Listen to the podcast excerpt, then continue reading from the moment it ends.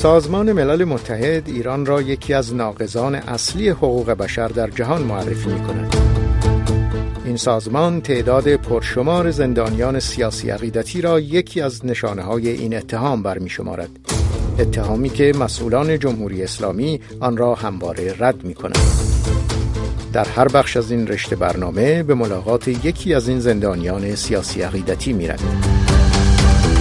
ملاقات فعال حقوق زنان است و همه اتهام‌های مطرح در پرونده امنیتیش به همین فعالیت‌ها مربوط می‌شود، به تلاش‌هایش برای برابری جنسیتی در خانواده و جامعه.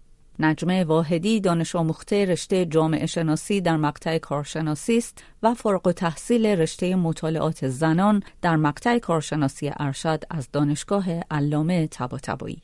به برابری حقوق زنان و مردان اعتقاد دارد و برای رسیدن به آن تلاش می کند. همه فعالیت‌های این سال‌هایش در زمینه مبارزه با خشونت علیه زنان بوده و انتقاد از کلیشه‌های جنسیتی. از قانون حجاب اجباری انتقاد می کند و از ممنوعیت ورود زنان به استادیوم‌های ورزشی می نویسد.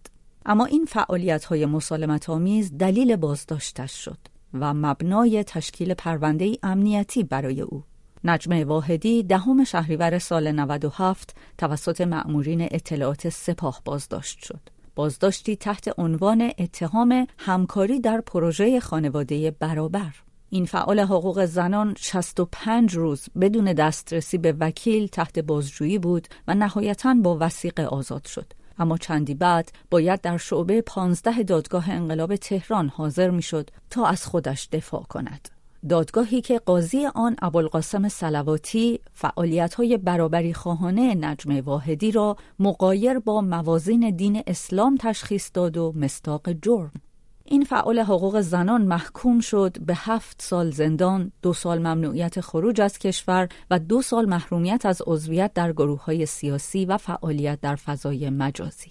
همکاری با دولت متخاصم آمریکا در موضوع زنان و خانواده اتهام اوست که یکی از مصادیقش سفر نجمه واحدی به گرجستان بود برای شرکت در یک کارگاه آموزشی در مورد توانمندسازی زنان و تبعیض‌های جنسیتی علیه زنان در زمینه اشتغال.